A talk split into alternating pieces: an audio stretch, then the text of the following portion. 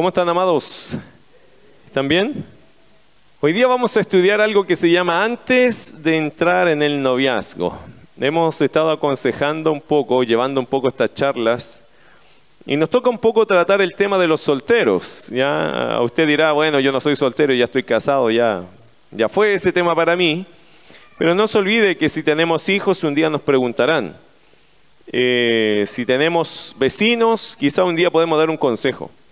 Si tenemos un nieto, un día también crecerá y por la gracia de Dios, si los alcanzamos a ver, también necesitan recibir un consejo. Es decir, siempre, hermanos, los consejos de la Biblia son pertinentes. Más de alguna vez uno de ustedes me ha compartido, pastor, justo ese sermón que usted dio me sirvió para un caso X que me tocó, me, me encontré con alguien en la semana, un amigo, un compañero de años, qué sé yo, y se tocó el tema y justo tenían un argumento y eso es muy bueno. Bueno, vamos a hablar un poco acerca de este asunto antes de entrar al noviazgo o en el noviazgo. Es interesante, hermanos, que hay pasos, hay pasos que uno debe respetar, considerar antes de meterse en esto que nosotros llamamos el noviazgo. Eh, yo tengo hijos grandes y espero que un día se casen. Eh, es mi oración por ellos también que cuando se casen encuentren mujeres dignas de la altura y dignidad de mis hijos. Eh, no sé si, bueno, eso es lo que yo veo, no sé cómo lo verán otros, pero yo me imagino que todo papá quiere que sus hijos se casen bien, ¿o no? Que estén felices, ¿o no? ¿Alguien de acá tiene hijos que ya se le casaron? Sí, uno, dos. Bueno, hay padres que se han casado sus hijos y uno, ¿qué desea para ellos? Lo mejor, que, nadie, nadie va a querer lo peor para sus hijos, todos queremos lo mejor para ellos. Entonces, para que nuestros hijos obtengan lo mejor, yo, yo tengo aquí jóvenes solteros y les deseo lo mejor. He tenido jóvenes, ustedes no creerían hermanos, pero ustedes tienen que creerme esto. Yo he tenido jóvenes llorando acá, llorando porque el Señor les provee una compañera para la vida, llorando literal, como niños, pidiéndole, pastor, ayúdeme a orar, porque yo lo único que quiero en mi vida es tener una compañera para toda mi vida. Y llorando, hermano. Y he visto cuando se casan y he visto su felicidad, su sueño cumplido. Y después llorando de nuevo. Pero de felicidad. bueno, nos toca llorar de diferentes formas. Pero eh, he tenido jóvenes acá y yo les he dicho, pero cuando los veo en esa, cuando los veo ya emocionados, llorando, quebrantados, muy ansiosos, les pregunto, ok, cálmate, le digo primero. Cálmate, séquete las lágrimas, pero te quiero hacer una pregunta. ¿Te estás preparando para eso? ¿Cómo, pastor? ¿Cómo me preparo? Si yo ya estoy preparado. No, tú estás ansioso. La pregunta es si estás preparado. Porque, hermano, la preparación es una cuestión sumamente importante en esto del matrimonio. Nadie, em, esta es mi convicción personal, nadie debería casarse sin estar preparado. ¿Cómo se puede estar preparado sin haberse casado? Lo que pasa, hermanos, es que uno, todas las etapas, y esto ojalá que lo anotes por ahí antes de comenzar esta charla, en todas las etapas que te van a tocar vivir, tú deberías estarte preparando. Por ejemplo, si eres joven soltero, ¿cuál es la etapa que deberías tú estar leyendo, aprendiendo, buscando consejo? El matrimonio. Cuando ya te casas, ¿cuál debería ser la etapa que tú cuando te casaste empiezas a estudiar y prepararte? ¿Cómo ser padre? Una vez que ya eres padre, ¿cuál es la etapa que deberías ya estar instruyéndote antes que llegue? ¿Cómo ser abuelo? ¿Nota? La vida, hermanos, siempre nos va mostrando un camino por el cual uno debería irse preparando antes de, antes que lleguen los momentos de, uno debería estar orientado de qué se trata la etapa en la cual vamos a entrar. Porque definitivamente si no nos morimos antes, es la etapa que vamos a entrar. Y entonces cuando los niños son bebés, uno cómo criar niños, ¿cierto? Pero después cuando ya son adolescentes, porque no toda la vida los tratamos como bebés, ¿cómo los tratamos después que son ya preadolescentes? ¿Cuál es la lucha? Hay un grupo muy rico ahora de nuestra iglesia, 22 llevamos el otro día, preadolescente, y uno dice, y los padres hacen la pregunta, ¿cómo trato a este niño? Bueno, debería usted tener la respuesta, ¿no? Sí, ¿por qué no la tiene? ¿Por qué no la tiene? No me preparé para esa etapa. Leyó Biblia, leyó instrucciones, leyó materiales, leyó libros. Después van a ser jóvenes. Pastor, no sé cómo tratar. Este joven es intratable. No, no son intratables. Nosotros no nos hemos preocupado de instruirnos para el trato. Por eso se nos pasan las etapas, hermano, y siempre las etapas, ¿se da cuenta que nos van pillando las etapas? Yo cuando pasé los 30 nunca pensé que iba a ser tan diferente a los 20. Y me di cuenta a los 30 que la vida no es igual. Después pasé los 40 y increíble hermano que la vida no es igual a los 30. Usted sabe eso, ¿cierto? Bueno, los que han pasado por ahí saben. ¿Y cómo cambia la vida? ¿Deberíamos estar instruyéndonos acerca de esas cosas? Bueno, si no quieres sorprenderte con algo, tienes que prepararte. Porque si no te mueres antes, vas a pasar por esa etapa. Y esa etapa les toca a todos. ¿Cómo nos podemos preparar? Hermano, Dios ha dejado un libro precioso, una sabiduría y ahí vemos cómo fluye la sabiduría de Dios para cada etapa de la vida. También ha dejado hermanos en la fe que nos llevan una ventaja como otros más pequeños, ¿cierto? A los cuales también les podemos preguntar cosas. Es decir, la sabiduría anda por las calles, por las plazas, como dicen los proverbios, ¿cierto? Gritando, aprended de mí, dejen de ser simples. Y nadie le hace caso. La sabiduría prepara todo su, asado, su comida para, la, la idea metafórica, ¿no? Para instruir, para crecer, para aprender. Pero muchos no le hacen caso. Hoy día yo quiero traerles un poquito de esa sabiduría que emana de Dios y vamos a hablar de antes de entrar en el noviazgo. ¿Qué serían algunas cosas importantes que un hombre o una mujer necesita tener claro antes de entrar en el noviazgo? Número uno, que estén seguros que esta relación que quieren formar es la voluntad de Dios. Vayan a Amós 3.3, el profeta Amós. Amós 3.3. Joel Amós. Oseas, Joel Amós. Amós 3.3. Amós, el profeta, está dando una pregunta retórica. Es decir, una pregunta que tiene una respuesta implícita. Y hace varias preguntas retóricas acá. Estaba leyendo el pasaje, mirándolo. Y todas las respuestas tienen, o todas las preguntas tienen una respuesta obvia, lógica. Aunque no está escrita, la respuesta es lógica. Por ejemplo, eh, en el versículo 4 dice, ¿rugirá el león en la selva sin haber presa? La respuesta es no. Eh, ¿Dará el leoncillo su rugido desde su guarida si no apresare? No. ¿Caerá el ave en lazo sobre la tierra sin haber cazador? No. O sea, la respuesta es implícita a la pregunta. ¿Ok? Por eso, hermanos, se llaman preguntas con respuestas implícitas o preguntas retóricas. La respuesta está en solo leer una pregunta. Es como cuando la esposa te dice, ¿tú crees que yo soy tonta? ¿Cuál es la respuesta? ¿Implícita? No, no, con confianza, hermana. La pregunta es retórica, ¿cierto? ¿Tú crees que estoy aquí para jugar? Y la respuesta implícita es no. Eso es esta pregunta. Versículo 3, una pregunta retórica que hizo Amós. ¿Andarán dos juntos si no estuvieran de acuerdo? ¿Cuál es la respuesta? Aunque es implícita, es una respuesta clara. No, no. La nueva versión o la, la nueva traducción viviente lo dice de esta forma. Creo que está en sus notas allí. Sí, allí está, la NTV. Dice, ¿pueden dos caminar juntos sin estar de acuerdo a dónde van? Y la respuesta es no. Mi querido hermano, esto es una cuestión, yo diría, grave, crítica, no solo en el noviazgo, sino en toda nuestra vida. El texto dice, ¿pueden dos caminar juntos sin estar de acuerdo a dónde van? Supongamos que yo y mi esposa decidimos salir, pero yo voy a ir hacia mi izquierda y ella va a ir hacia mi derecha. En algún minuto la mano ya no nos va a dar, ¿cierto? Y vamos a tener que separarnos. Porque a lo mejor los dos queríamos salir hacia un rumbo, pero no nos pusimos de acuerdo a cuál.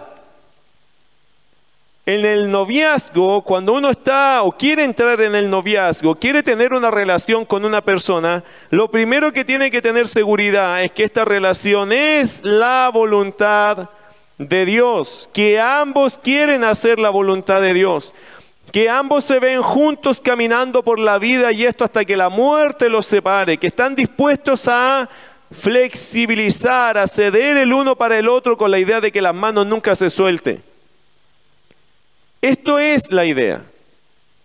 Por eso, queridos hermanos, es la idea es tener un mismo sentir. A esto se refiere la pregunta de Amós. ¿Podrán andar juntos si no están de acuerdo a dónde van? La respuesta lógica definitivamente no. Por eso, hermano, asegúrate, asegúrate. Cuando estamos ya casados, tenemos que a veces hacernos la misma pregunta. ¿Estamos yendo hacia el mismo lugar? ¿Vamos en la misma dirección? ¿Sabe cuando uno lo nota? Cuando uno se siente muy separado de su esposa. ¿Le ha pasado alguna vez, querido hermano, que se siente como lejos de su esposa? Más de alguna vez yo he tenido que decirle a mi esposa, ¿sabes que me preocupa algo? Te siento demasiado lejos de mí. No sé, como que estamos haciendo lo mismo, pero cada uno en su, en su rincón. Y eso me asusta, le digo, porque yo no quiero sentir que tu mano, siento que de repente nuestras manos están alejando. Creo que estamos haciendo las cosas bien, pero tú por tu lado y yo por el mío, y eso significa que no te veo, no sé cómo estás, por otro lado, tampoco me preguntas cómo estoy, así que intuyo que tú estás sintiendo lo mismo que yo. A los matrimonios, hermanos, les pasan estas situaciones que de vez en cuando por la vida uno empieza a caminar, estamos acostumbrados a andar juntos y creemos que por el hecho de que nos acostamos en la misma cama las cosas están bien y eso no es así.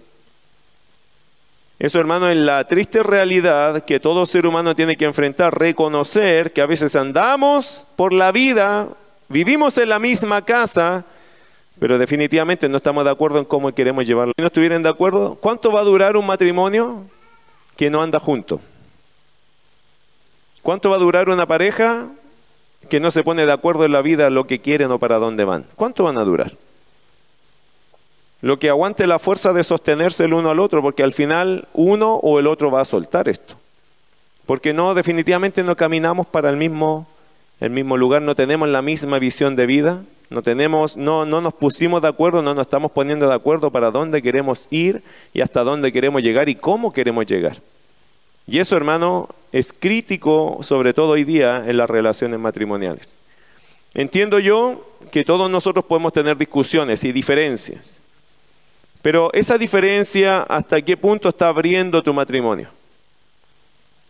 Preocúpate de eso, porque si tus diferencias están abriendo tu matrimonio, y lo voy a decir de la perspectiva del hombre. Si el hombre no puede mirar a su esposa con amor, con deseo, que es una palabra que a nosotros nos pega duro, si, el esposo no puede mirar sinceramente a su esposa con amor, con deseo, tú estás lejos de tu esposa.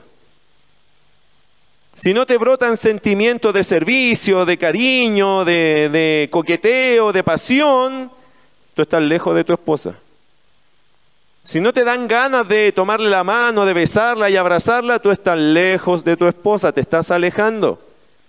La razón yo no la sé, pero eso es, hermano, síntoma de que no estás cerca de tu esposa. Tu esposa, aunque no te diga nada, lo va a resentir eso. Y la esposa, por otro lado, a veces por autodefensa o por autorreacción, hace exactamente lo mismo. Hermana, si no te sientes cercana, protegida, querida o deseada por tu esposo, o tú no deseas a tu esposo, te estás alejando. Necesitas tomar un minuto para acercarte a tu esposo. Necesitan tomar tiempo. ¿Andarán dos juntos si no estuvieran de acuerdo? No, entonces hermano hay que estar de acuerdo. ¿Quién nos alejó? A veces son los desacuerdos de la vida, ¿o no? Es que me peleé porque no estoy de acuerdo con él o con ella en esto. Bueno, querido, es grave no ponerse de acuerdo. Quizás no estamos de acuerdo en todas las cosas de la vida, pero hay cosas fundamentales en las cuales nosotros tenemos que andar juntos, porque si no, el camino es que esto se va a romper. Y nadie quiere una ruptura, pero gracioso. Nadie quiere una ruptura, pero cuando están las situaciones malas, nadie hace algo para evitarlo. Gracioso, nadie quiere divorciarse, pero todos como que le gusta andar por el camino de la... El camino difícil, le gusta andar ahí como al filo del enojo, pero no se quieren separar, pero les gusta andar en ese camino. Le han dicho mil veces, cambia, por favor cambia, por favor ayúdame en esto, por favor apóyame en esto, pero no, ahí andan. En la cuerda floja. ¿E- ¿Eso no cree, mi querido hermano, que es abusar de la gracia de Dios? No es que somos creyentes. ¿Usted sabe la tasa de divorcio que hay en los creyentes hoy día? Muchos se están divorciando igual, hermano. Muchos están solos igual hoy día. La razón, no supiste escuchar en su momento, no supiste aplicar en tu momento, no supiste cambiar en su momento, no supieron entenderse en su momento. Hermano, recuérdate una cosa, hay tiempos para hacer las cosas. Y una vez que el tiempo se pasó, es muy difícil que eso cambie. Y se lo voy a decir muy honestamente. Hay tiempos en los cuales tú puedes arreglar las cosas. Pero después que pasa eso, ese tiempo que Dios te da, es muy difícil volver a recuperar la relación. Ese tiempo Dios te lo da a través de una conversación, una pelea, un desencuentro. Oye, pero es que yo quiero que esto cambie, yo también quiero que esto cambie, y ahí vamos. Y, si no se hace, hermano, va a pasar el tiempo y la gente va a decir, ¿sabe qué? Hasta ahí nomás, gracias, se acabó. Bueno, ¿andarán dos juntos si no estuvieran de acuerdo? No, por eso un consejo para los novios, ¿cuál es? Que estén seguros que esta relación es la voluntad de Dios. Y hay que tomar tiempo para pensar en eso, sí, por supuesto.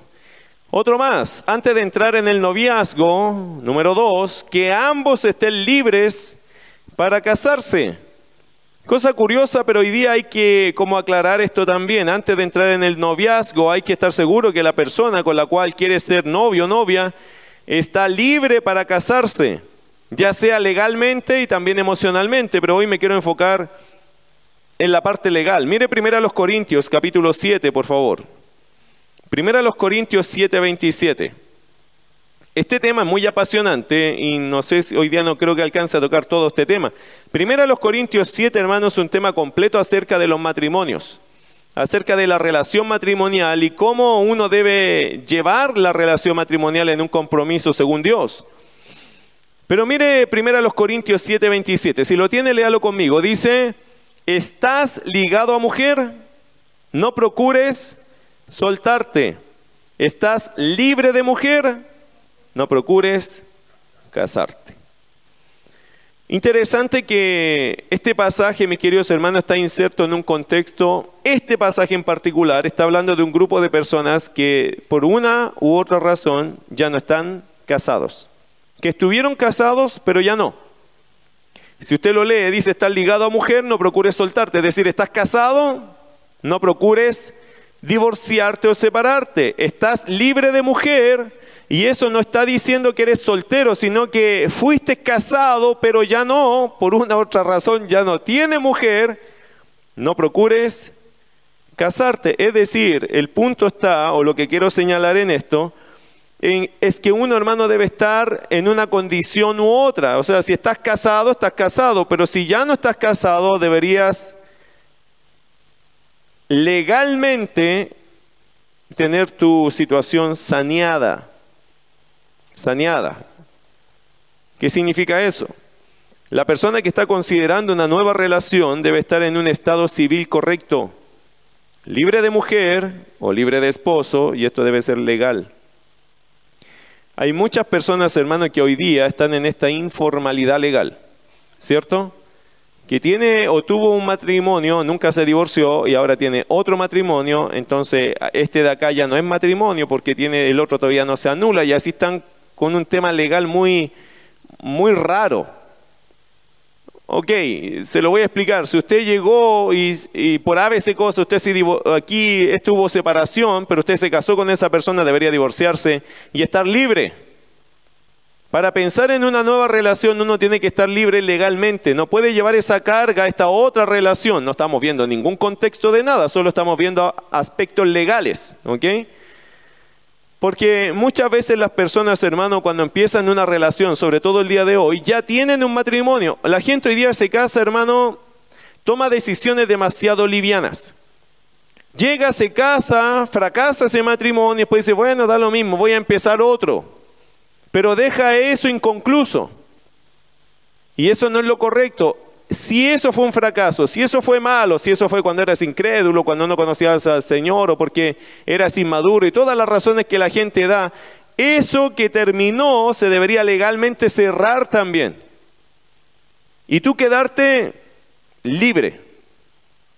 Ya sea que Dios te permita casarte o no te permita casar, tú deberías estar libre legalmente de esta situación que está acá. Ahora, sé que siempre la pregunta es, los creyentes, ¿qué pasa con los creyentes? ¿Los creyentes nos podemos divorciar? ¿Los creyentes nos podemos separar?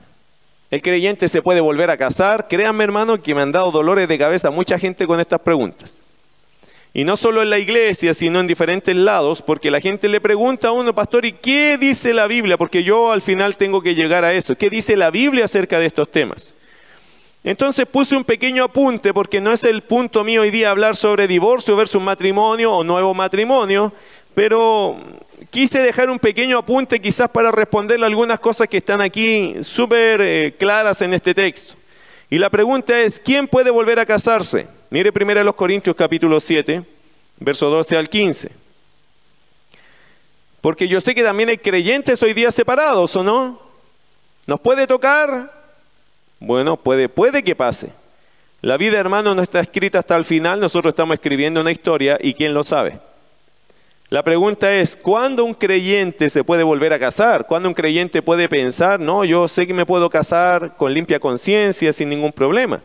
Mira primero los Corintios capítulo 7, verso 12 al 15. Aquí por lo menos se van a enumerar tres casos en los cuales creyentes se pueden volver a casar, que por eso también tienen la libertad, hermano, eh, conyugal para volver a casarse.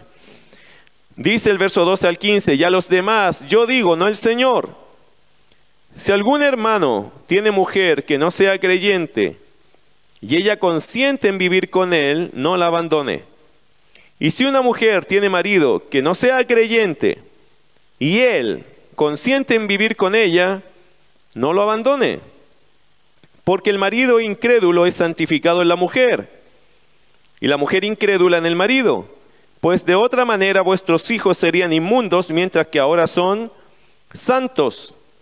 Pero si el incrédulo se separa, se parece pues no está el hermano o la hermana sujeto a servidumbre en semejante caso, sino que a paz nos llamó Dios.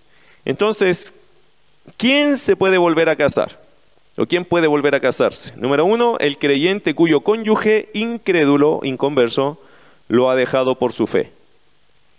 Supongamos que tú llegaste a la fe y te convertiste al Evangelio y tu esposa se enteró que tú te convertiste al Evangelio, ah, no, yo no quiero nada con ese, no quiero nada ni con Dios, ni con nada que tenga que ver con Jesús, yo no quiero nada así.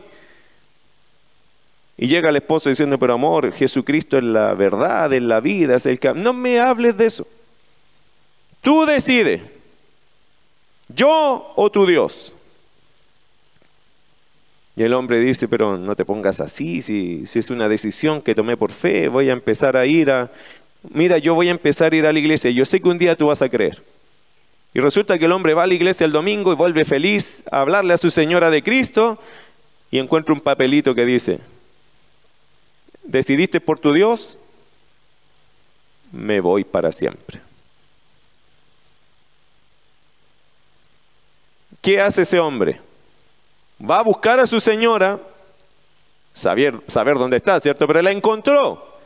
Y ella le dice, yo me fui por algo, porque no quiero tener ninguna relación con nada que se parezca a Dios ni a Jesús, y tú has decidido eso, así que se acabó, esta relación se acabó.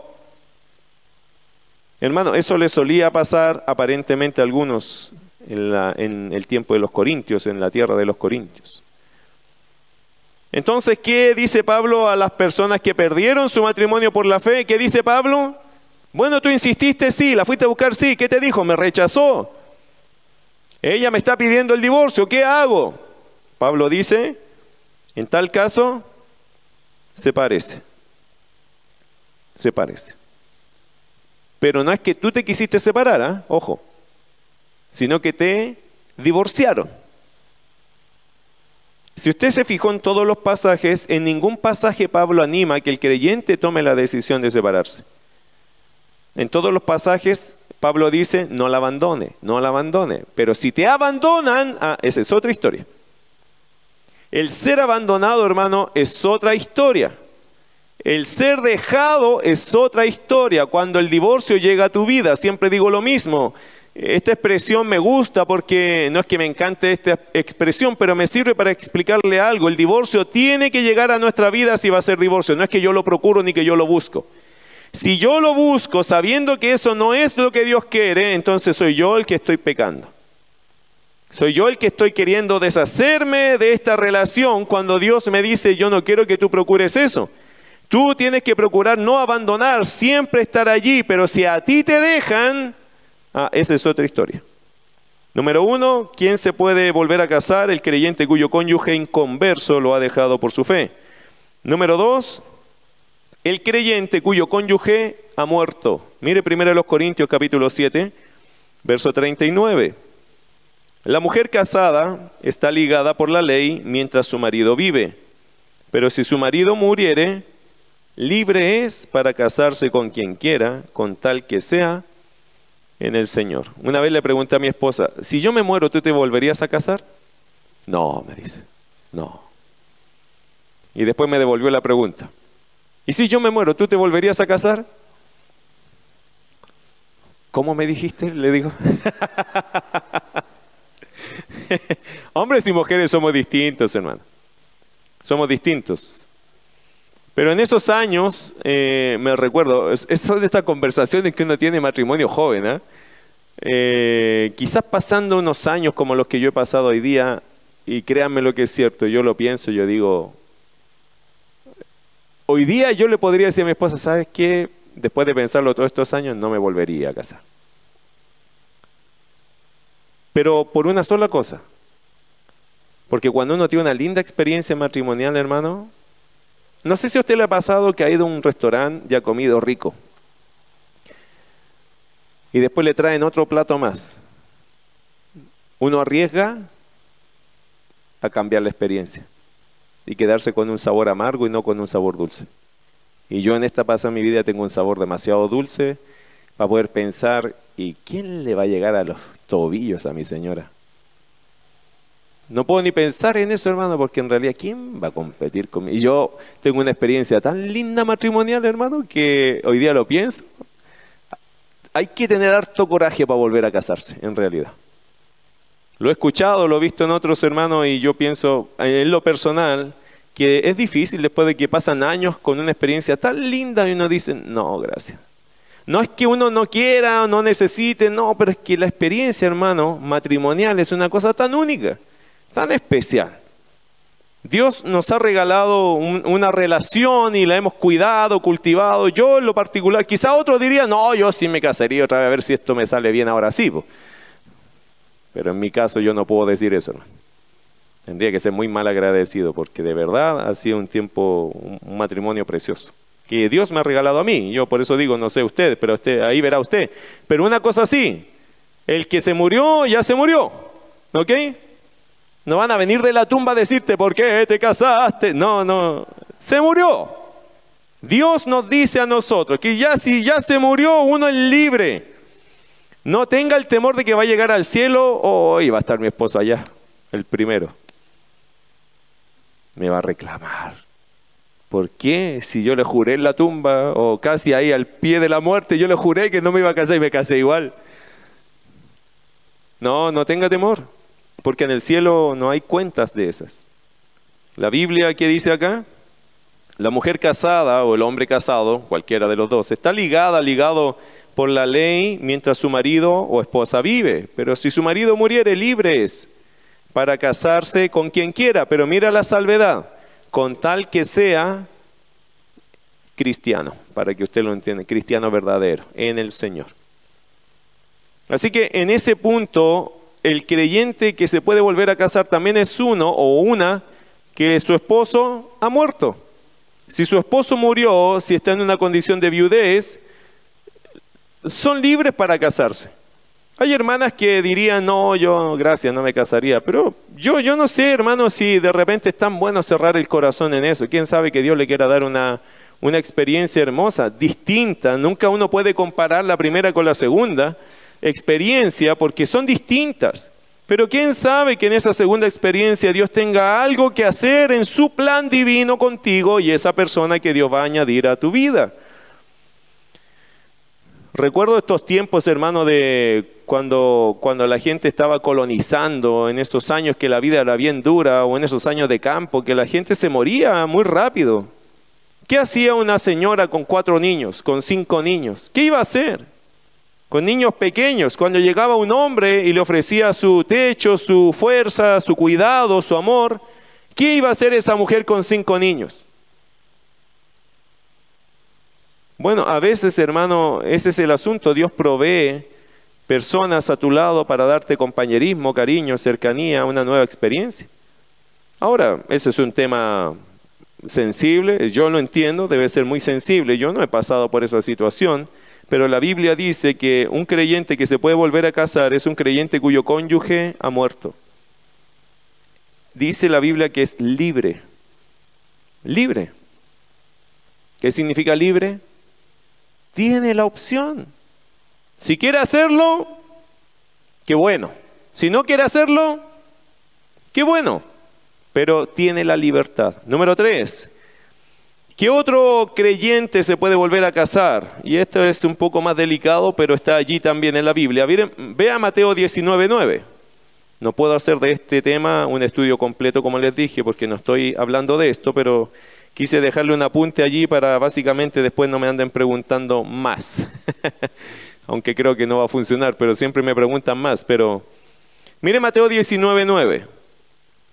Y yo os digo que cualquiera que repudia a su mujer, salvo por causa de fornicación, y se casa con otra, adultera, y el que se casa con la repudiada, adultera. Mucho contexto acá, pero el punto principal para mí es este.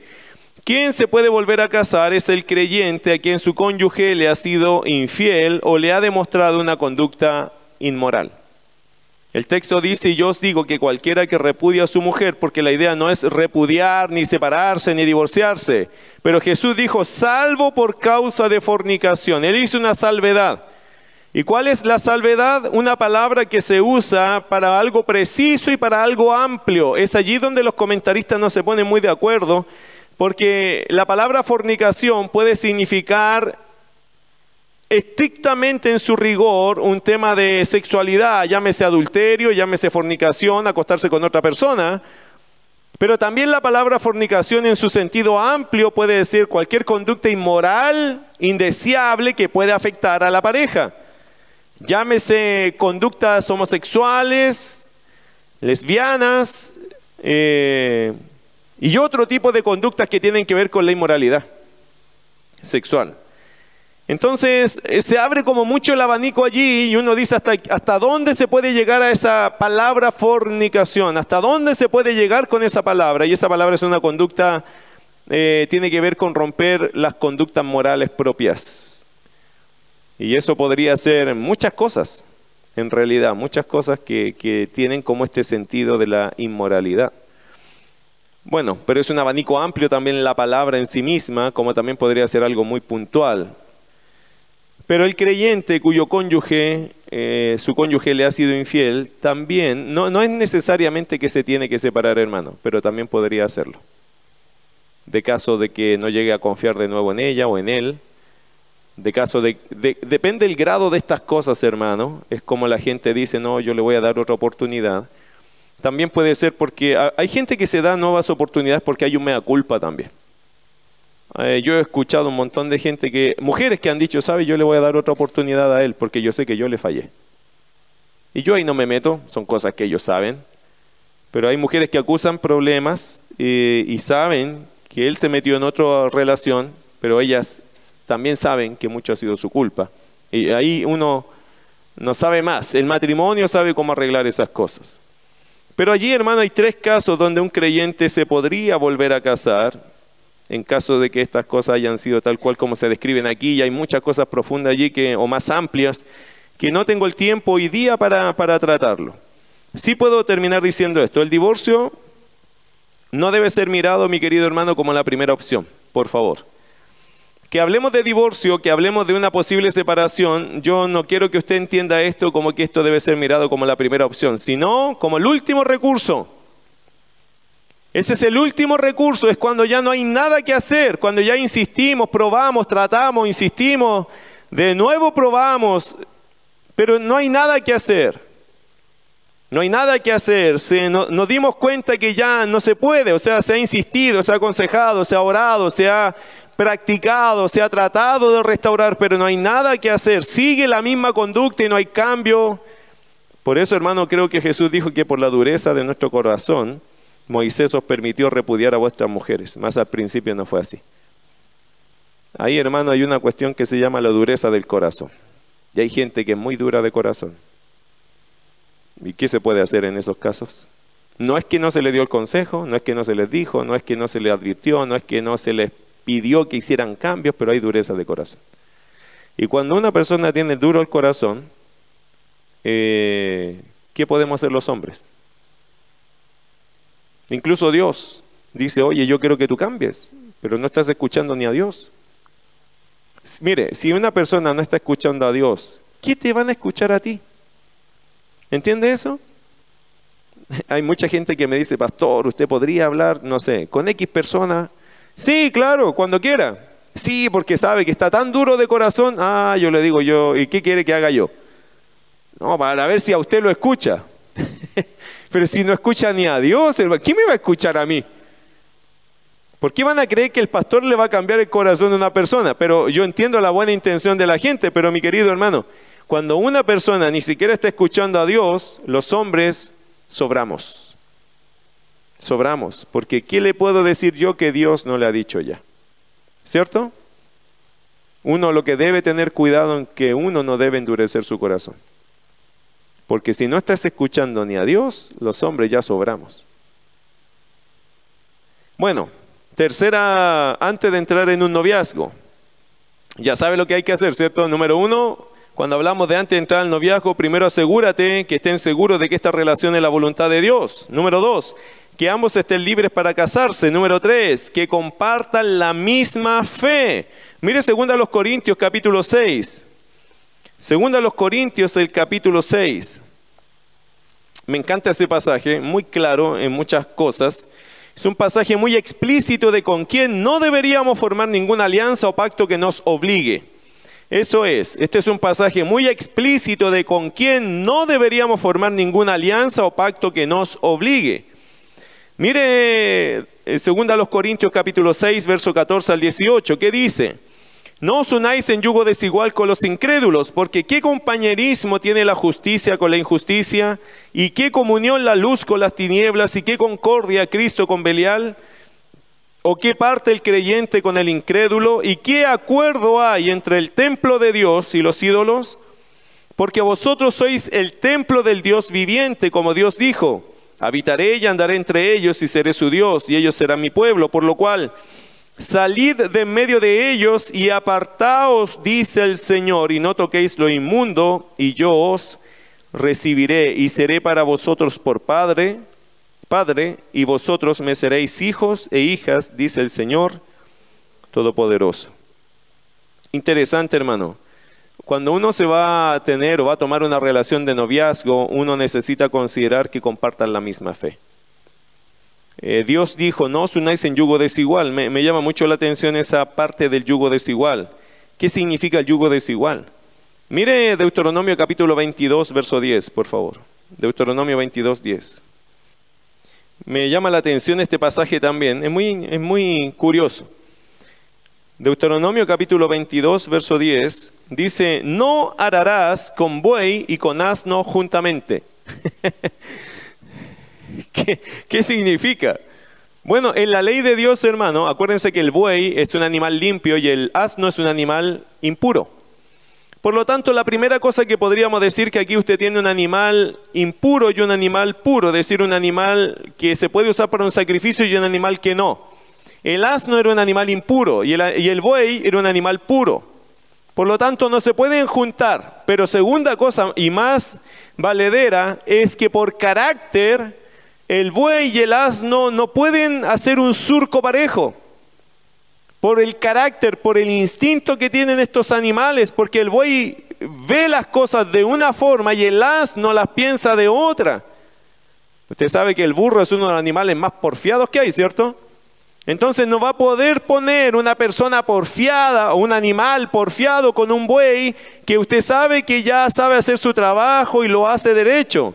El asno por, por ímpetu, por su forma de pensar, por su forma de ver las cosas, lo va a hacer de otra forma y va a generar en estos dos un daño mutuo y un trabajo terrible. Ok, de ese pasaje se sacó el principio, no os unáis en yugo desigual con los incrédulos. ¿Por qué? Porque un creyente verdadero con un incrédulo verdadero somos dos naturalezas muy distintas. Porque un incrédulo, hermano, no se sujeta, no se somete a Dios, no quiere nada con Dios, él quiere hacer su vida. No le pida a un incrédulo que piense como creyente, porque es imposible. Tiene su instinto de su naturaleza caída. Él va a buscar o ella va a buscar la forma que ella entiende o él entiende ser feliz. Un creyente es como un buey, ¿cierto? En algún momento se sujeta, tiene fuerza para hacer cosas muy distintas, pero se sujeta y entiende que Dios tiene un plan y una voluntad para nosotros y vamos caminando. Tardo o temprano el buey entra en vereda y, y va, y produce y hace un surco parejo, pero el incrédulo no. Por iniciativa, por naturaleza, el incrédulo hermano hace lo que quiere. ¿Qué dijo Dios? No os unáis en yugo desigual con los incrédulos, porque el incrédulo rompe las reglas, porque es incrédulo. Vive como quiere, porque es incrédulo. No le interesa blasfemar a Dios, porque es incrédulo. No le interesa honrar a Dios tampoco, porque es incrédulo. No le interesa, hermano, el tema de Dios mucho y a lo mejor tiene una idea de Dios, pero las personas incrédulas dicen, yo creo a Dios a mi manera, ¿cierto? Incrédulo. Si usted se une a una persona así, y usted ya es buey, digamos, usted ya, ya es eh, limpio, usted ya el Señor lo cambió, lo transformó, le está ayudando, usted ya entiende que hay que someterse porque hay un Señor en los cielos, va a haber un choque pero terrible en esta unidad. Eso. Segunda de los Corintios 6, 14, y él dice, no os unáis en yugo desigual con los incrédulos. ¿Por qué? La pregunta es, ¿qué compañerismo tiene la justicia con la injusticia? ¿Y qué comunión la luz con las tinieblas? ¿Entiende las preguntas, hermano? Son retóricas otra vez, ¿se da cuenta? La respuesta implícita cuál es? Ninguna, nada, nada que ver. Versículo 15, ¿qué concordia Cristo con Belial o Satanás? Ninguna. Versículo 15, ¿o qué parte el creyente con el incrédulo? Ninguna, ¿entiende? Esa siempre es la respuesta, ninguna, nada, nada que ver, esto no funciona. Como dijo John MacArthur, los cristianos no deben ligarse a no cristianos en cualquier empresa o relación que vaya en detrimento del testimonio cristiano dentro del cuerpo de Cristo. Y aquí quiero explicarle eso. Me gustó lo que dijo John MacArthur y tomo sus palabras para explicar algo. No significa que nosotros no podemos estar en ninguna empresa o compañía secular con alguien. No, significa que yo no puedo entrar en una empresa, en una relación así fuerte con una persona con la cual el Evangelio va a ser menospreciado. Tiene que ver, hermano, con la verdad de Dios. Tiene que ver con la persona de Cristo. Tiene que ver con el Evangelio. Pero si hacemos una empresa de que vamos a vender pañuelos y no hay ningún problema con eso, Mm, usted puede hacer la empresa con un incrédulo. Pero si va a ser una empresa en la cual el otro socio va a menospreciar y despreciar a Cristo con el producto que están vendiendo, ¿qué hace un creyente metido ahí? ¿Cierto? Es como que usted como creyente se asociara con otra persona de otra religión y se fueran a vender eh, chapas de, la Virgen María, por decir algo. Pero usted es socio con esa persona, las ganancias son a media. ¿Qué está haciendo usted como creyente allí? ¿No entiende que eso está mal? ¿Que eso va en contra del Evangelio? Más o menos algo así. Es decir, uno no puede hacer asociaciones con personas que sabemos que el Evangelio lo van a deteriorar, lo van a afectar, lo van a menospreciar, lo van a despreciar. Pero cualquier otro tipo de empresas, uno dice, bueno, estamos trabajando, vendiendo, no sé, cualquier cosa, hermano, en realidad. O estoy trabajando en algo que no tiene nada que ver con la fe. O mi socio me deja a mí hablar de mi fe aquí. Ah, esa es otra cosa. Igual uno siempre debe tener cuidado con el incrédulo. Yo diría que sí. Porque el incrédulo por naturaleza es el buey y el asno. Por naturaleza tiende a salirse del camino. Siempre va a ser un pesar, un preocuparse. Ahora, si hablamos del matrimonio, yo siempre voy a aconsejar lo siguiente. Y siempre voy a decir, creo lo mismo. No debería un creyente buscar casarse o relacionarse con un incrédulo. Nunca. Nunca. ¿Puede que Dios salve a esa incrédula? Sí, lo he visto. Las tenemos aquí. Pero eso es pura misericordia. Eso no es una lección de vida, eso es una misericordia de Dios. La lección allí es, Dios es bueno a pesar de nosotros. Pero ese no es el plan de Dios. Yo no quisiera que aquí ustedes, hermanas, le enseñaran a sus hijas, no, mira, si te puedes fijar en un chico creyente o en un incrédulo, deja que Dios te guíe.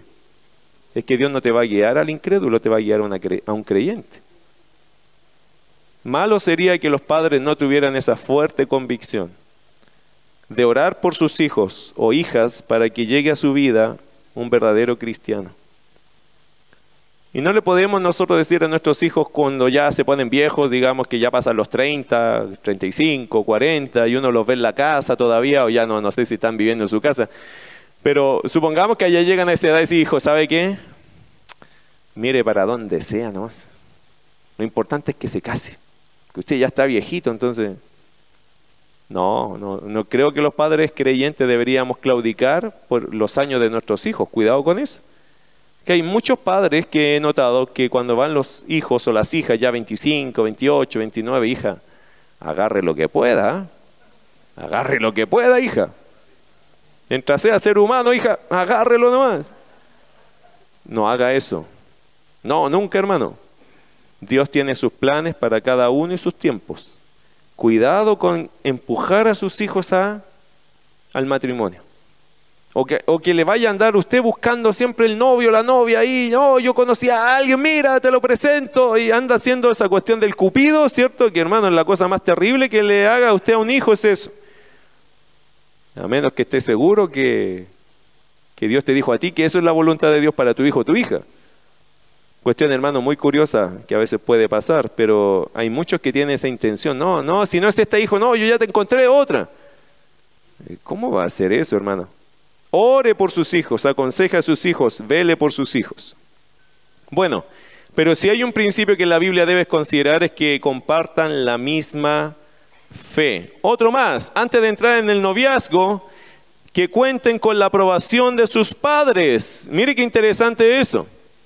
Hoy día que los padres no significamos nada para los hijos en esta área, quiero sacar de las catacumbas, de lo más profundo, de lo más escondido, un principio. Un principio que está enterrado allá del desierto de Egipto. Todos le tiraron tierra a este y yo lo he desenterrado y lo traje aquí. Si usted lo nota y lo lee, usted va a decir, ¿el pastor de qué año está hablando? Pero le voy a decir algo, creo que este es un principio que deberíamos desenterrar y hacer valer. ¿Cuál? Que antes de que entres tú en el noviazgo puedas contar con la aprobación de tus padres. Mire Efesios capítulo 6. Y yo creo que Efesios capítulo 6 nos da el suficiente ancho para este punto. Efesios 6, 1 al 3. Hijos, obedeced en el Señor a vuestros padres porque esto es justo. Honra a tu padre y a tu madre, que es el primer mandamiento con promesa, para que te vaya bien y seas de larga vida sobre la tierra. Querido hermano, los padres en la antigüedad estaban involucrados en este tipo de decisiones, ¿sabía usted? Por ejemplo, Abraham buscó esposa para Isaac. Isaac buscó esposa para su hijo Jacob, ¿se acuerda? Que le dijo, no quiero que saquen, ni, no te fijes las mujeres de acá, sino en las mujeres de allá, de nuestros parientes. Y vemos a Labán, cuando llegó Jacob, ¿se acuerda que Labán escogió esposo para sus hijas? Y solo en esos tres ejemplos, si yo me quedo pensando, los padres en la antigüedad, por lo tanto, los patriarcas, y habían principios allá, que los padres estaban involucrados en este tipo de decisiones de sus hijos. Curiosamente, los hijos ni cuestionaban. Jacob fue enviado a la casa de su, de su madre, es cierto, a buscar esposa, y allá se fue, y allá buscó. Cosa interesante, el texto dice, honra a tu padre y a tu madre. No solo a la mamá, no solo al papá, ambos. Porque a veces los hijos tienden a irse con cualquiera de los dos que le dé la venia o el favor. ¿O no? Pero tiene que pasar por la mamá, sí, pero también tiene que pasar por el papá. Tiene que pasar por el papá, sí, pero también por la mamá. ¿Y esto qué significa, hijos? Si algún día te vas a casar, sería bueno, yo dejo este principio, sería bueno que los hijos le preguntaran a los padres qué piensan. Papá, ¿qué piensa de, ella? Mamá, ¿qué piensa de él? Porque le digo algo, aquí nos ha tocado, y en la historia de esta iglesia, yo tengo 23 años acá pastoreando, me ha tocado, hermano, ver a padres que nadie les preguntó y que no tuvieron el derecho a opinar. Y cuando opinaron, o sea, si no opinaban a favor, los hijos no querían ni que opinaran. Entonces a veces los padres dijeron, bueno, ya te doy permiso. Ah, qué rico, papá, tú eres lo mejor. No es lo mejor. Él no quiso pelear con su hijo. O la mamá no quiso pelear con su hija. Ah, mamá, tú eres la más linda del mundo. Y te tratan, hermano, igual te están vendiendo el producto con un dulce, ¿entiendes? Quieren comprar al papá su opinión con un dulce. Por un abrazo feliz de la hija que le corre las lágrimas, mamá, yo te di tanto miedo, pero gracias porque me dijiste que sí. Y la mamá en su corazón sabe que no, sabe que no. No le gusta el muchacho. Le ve la cara y ve algo raro, dice, este muchacho a mí no me convence. Lo mismo los padres, esta muchacha, hijo, mira, por fuera, pero no es por fuera, yo la veo en el general y a mí no me convence, no sé, hay algo que no me da paz. Podemos esperar, pero papá, papá, papá, ¿cuánto quiere esperar, papá? Hasta que Dios me dé paz, porque no tengo paz. Yo creo que hay muchos padres que nunca han sabido tratar estos temas con sus hijos. Y por no saber abordar los temas, hablarlos bien, no en, en que estoy en contra de ti, hijo, no, esto no es en contra de ti. Es que este paso es sumamente importante. Te vas a quedar con esa persona hasta que la muerte los separe. Se supone que vas a crecer con esta persona, vas a envejecer con esta persona. Eso es grave, es importante. No es la idea de casarte hoy día y separarte mañana, no lo es. La idea es que ustedes estén juntos toda la vida. Eso es importante.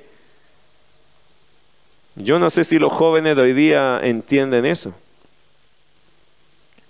Tiendo a pensar, hermano, que las generaciones cada vez se hacen más livianas en sus decisiones. Llegan y hacen y después piensan lo que hicieron. Y eso es un grave error en la juventud. Es que las generaciones de hoy son así, hermano. Llegan y hacen y después piensan, oye, ¿qué hicimos? Recuerdo un joven una vez, hace muchos años, que decía, pastor, ¿sabe qué? Estoy casado. Eh, sí, le digo yo, pues si tu boda fue hace dos semanas. Y él estaba pegado ahí diciendo, pero estoy casado. Eh, ¿Cómo? Sí, hace dos semanas yo recuerdo que te casé. Pastor, pero es que estoy casado. Él, no entendía, él estaba aquí dos semanas después de casarse, estaba cayendo en algo, que estaba casado. Y recién ahí se puso nervioso. Yo creo que hay muchas generaciones, queridos hermanos, que llegan y hacen y piensan muy poco lo que están haciendo. Casarse no es cualquier cosa. Casarse es un pacto delante de Dios. Y es un pacto que uno no debería quebrantar nunca. ¿Los padres deberíamos estar involucrados en eso? ¿Qué piensan ustedes padres? Sí. ¿Qué piensan los jóvenes? No. La verdad que dice la Biblia. La Biblia dice, queridos hermanos, que sabio sería que los hijos, por lo menos, dejar un principio. Que los hijos le pregunten la opinión a sus padres.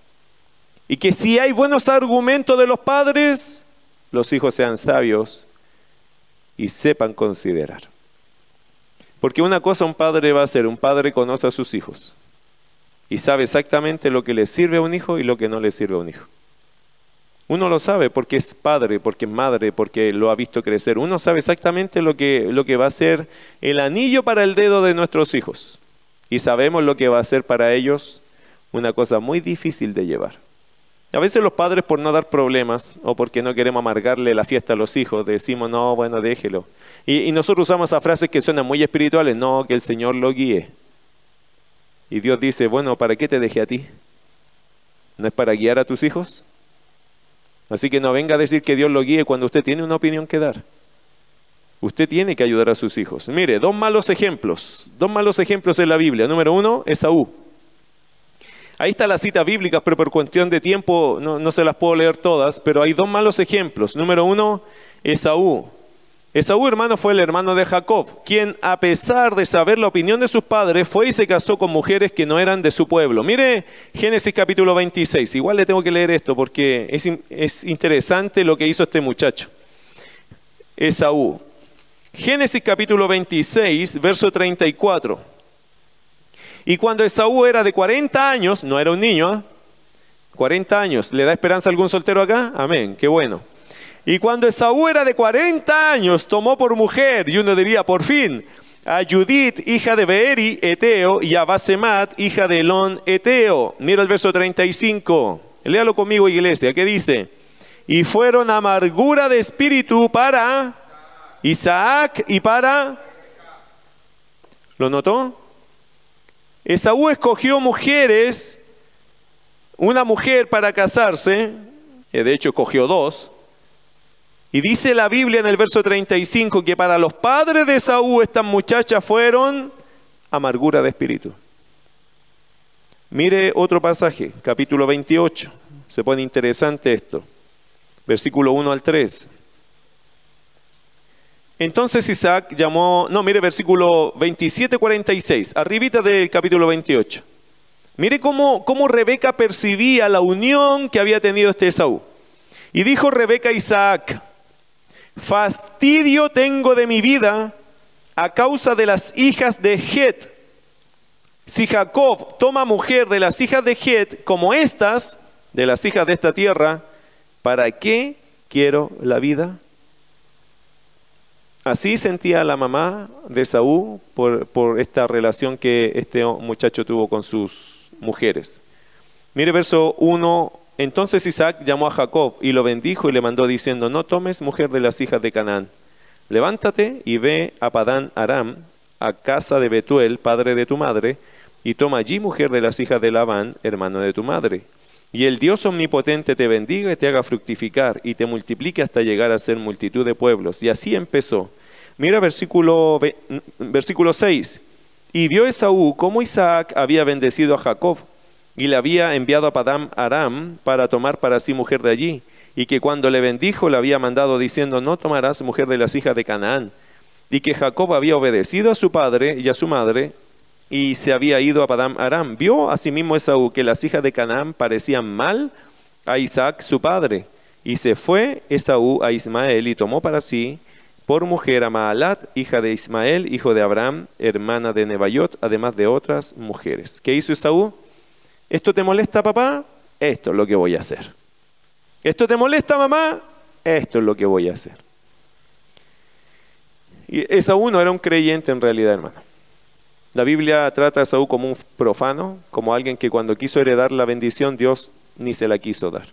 Aunque la procuró con lágrimas, Dios dijo contigo, yo no trato. La Biblia dice que a Jacob amé, más a Esaú aborrecí. Dios rompió filas con Esaú. ¿Por qué? porque era un hombre que se reía de las cosas que se consideraban sagradas. Esa era la actitud de, Jacob, de, Saúl, perdón, uno que se reía de las cosas sagradas. ¿Y qué hizo Dios con él? No trato más contigo, muchacho, haz lo que quieras, pero él le provocó amargura a sus padres. Otro caso emblemático, Sansón. ¿Se acuerda de Sansón? Interesante la expresión. Mire jueces, capítulo 14. No sé si me están apagando la luz o es automático, no sé si... No me voy a ir, aunque, aunque me la apaguen. Eh, jueces capítulo 14, de hecho más me anima. Eh, jueces 14, verso 1 al 3, dice, descendió Sansón a Timnat y vio a Timnat, en Timnat, a una mujer de las hijas de los filisteos. Estoy en jueces capítulo 14, verso 1, verso 2 ahora. Y subió y lo declaró a su padre y a su madre, diciendo, yo he visto en Timnat una mujer de las hijas de los filisteos, os ruego que me la toméis por mujer. Y su padre y su madre le dijeron, no hay mujer entre las hijas de tus hermanos ni en todo nuestro pueblo para que vayas tú a tomar mujer de los filisteos incircuncisos? Y Sansón respondió a su padre, tómame esta mujer, porque ella me agrada. Nada que hacer. Pues. Ahora, ¿todo esto estaba dentro del plan de Dios? Por supuesto que sí. Pero sí te voy a decir algo, él tenía una cosa metida en su cabeza. Yo voy a escoger a quien yo quiera escoger. Ustedes solo vayan hacer la parte que les corresponde, pero yo no le estoy pidiendo su opinión. Esa es la actitud de Sansón. Curiosamente, en ambos casos, los padres, que eran bien piadosos, pensaron que no era buena idea. ¿Y sabe qué? No se equivocaron. En ambos casos, los padres eran hombres y mujeres de Dios, piadosos, que habían aprendido en la vida. Y ellos pensaron que no era buena idea la que estaba decidiendo, y no se equivocaron. Es importante, jóvenes, considerar eso. Y bueno, como ya se nos ha ido el tiempo demasiado, lo voy a dejar hasta allí, ¿ok? Pero quiero que entiendan, mis queridos hermanos, que antes, antes de entrar en el noviazgo hay que pensar bastantes cosas. Por eso hay que tomarse el tiempo. Observar, meditar, pensar, orar, escuchar y dejar que Dios vaya guiando eso. No apurarse porque como dice David Ormachea, ¿cierto? La segunda decisión más importante de la vida después de conocer a Jesús es con quién me voy a casar. Vamos a orar. Te damos gracias, Señor, por darnos tiempo. Hoy día, Señor, estamos tranquilos acá en el templo como familia. Gracias por todos los que hoy día pudieron, Señor, escuchar estos principios. Hay más, Señor, pero siempre el tiempo es un factor. Agradecemos por los consejos que de tu palabra emanan para nosotros, fluyen como un manantial de vida. Señor, los que ya estamos casados, te damos gracias. Yo te doy gracias por mi esposa. Siempre estaré agradecido de ese momento, Dios, que usted nos guió, que usted nos permitió esperar, saber claramente qué era tu voluntad. Gracias por cada matrimonio de esta iglesia también. Oro, Señor, que ellos tengan una experiencia preciosa también en sus vidas. Quizás, Señor, nuestras vidas no son perfectas, pero en medio de esta imperfección usted hace que nuestras relaciones sean preciosas. Aprendemos mucho, crecemos, aprendemos a orar más, más piadosamente, crecemos como matrimonio. Señor, no permitas que ningún matrimonio de nuestra iglesia se separe, se pierda por la dureza de nuestro corazón, al contrario. Permita que cada matrimonio pueda mostrar lo mejor de sí mismo cuando están en las peores crisis. Permita que cada uno saque lo mejor del cristiano que tiene en su corazón en estas crisis. Dios, la vida matrimonial es difícil cuando nos separamos de ti y nos separamos el uno del otro. Pero cuán hermosa es cuando estamos unidos buscándote a ti.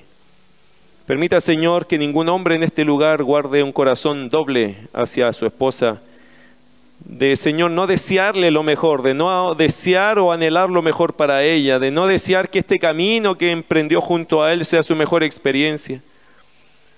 Que ninguno compare, Señor, que no haya un corazón malo en este lugar que compare a su esposa con otras, porque ciertamente siempre, siempre podremos pensar en alguien, Señor, que nosotros quizás consideremos mejor, pero no son mejores.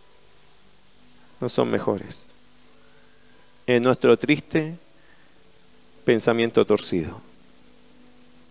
Si tenemos una esposa a nuestro lado, Señor, la Biblia dice que hemos hallado el bien y la benevolencia de Jehová. ¿Quiénes somos nosotros para haber recibido tal don, Señor? Tan regalo. Un regalo tan precioso. Perdónanos porque a veces nos olvidamos que lo que tenemos a nuestro lado, Señor, es la muestra genuina, fidedigna, grande de tu bondad. Una bondad, Señor, tremenda para nosotros. Que en su momento estuvimos solos, que orábamos, que nos veíamos solos en la vida y que no nos imaginábamos que usted iba a traer una preciosa mujer a nuestro lado. Dios, permite que los esposos de esta iglesia amen a sus esposas, que las amen como Cristo amó a la iglesia. Ayuda a las esposas de esta iglesia, Señor, a respetar a sus esposos, como dice la Escritura, amor y respeto, amor y respeto. Que haya en ellas también, Señor, ese mirar de admiración hacia sus esposos, esa, esa acompañante, Señor, incondicional y aún, Señor, en sus errores, saber tratarlo con amor. La mujer sabe, Señor, tratar con amor las cosas, sabe llevar las cosas en una forma que nosotros a veces no sabemos, sabe llegar a nuestros corazones. Ayúdale, Señor, dale la sabiduría a cada una de ellas para que puedan tener esposos, Señor, allí motivados, motivados a ser el mejor hombre que ellos podrían ser en esta tierra. Gracias Dios, gracias por la familia. Gracias por el matrimonio. Y Señor, si hay alguno acá que tiene pensamientos, planes de noviazgo, ayúdale que este sermón, este estudio le haga pensar en lo importante que es, Señor, considerar los principios antes de entrar en una relación de noviazgo. Demasiados jóvenes hoy día entran a una relación saltándose todos los pasos, Dios, llenos de entusiasmo, pero sin nada de entendimiento. Por eso tanto fracaso, Dios. Por eso tanta derrota, tanto tropiezo. Pido, Dios, que nuestros jóvenes de nuestra iglesia reciban de ti esa gracia, esa sabiduría, para no equivocarse, Dios, sino para tomarse el tiempo suficiente para hacer las cosas bien. Sé que tú los bendecirás, porque tú prometes que en la obediencia hay bendición. Gracias, querido Padre. Gracias porque tú eres bueno y nos regalas este tiempo. Bendiga a esta su iglesia. En el nombre de Jesús. Amén.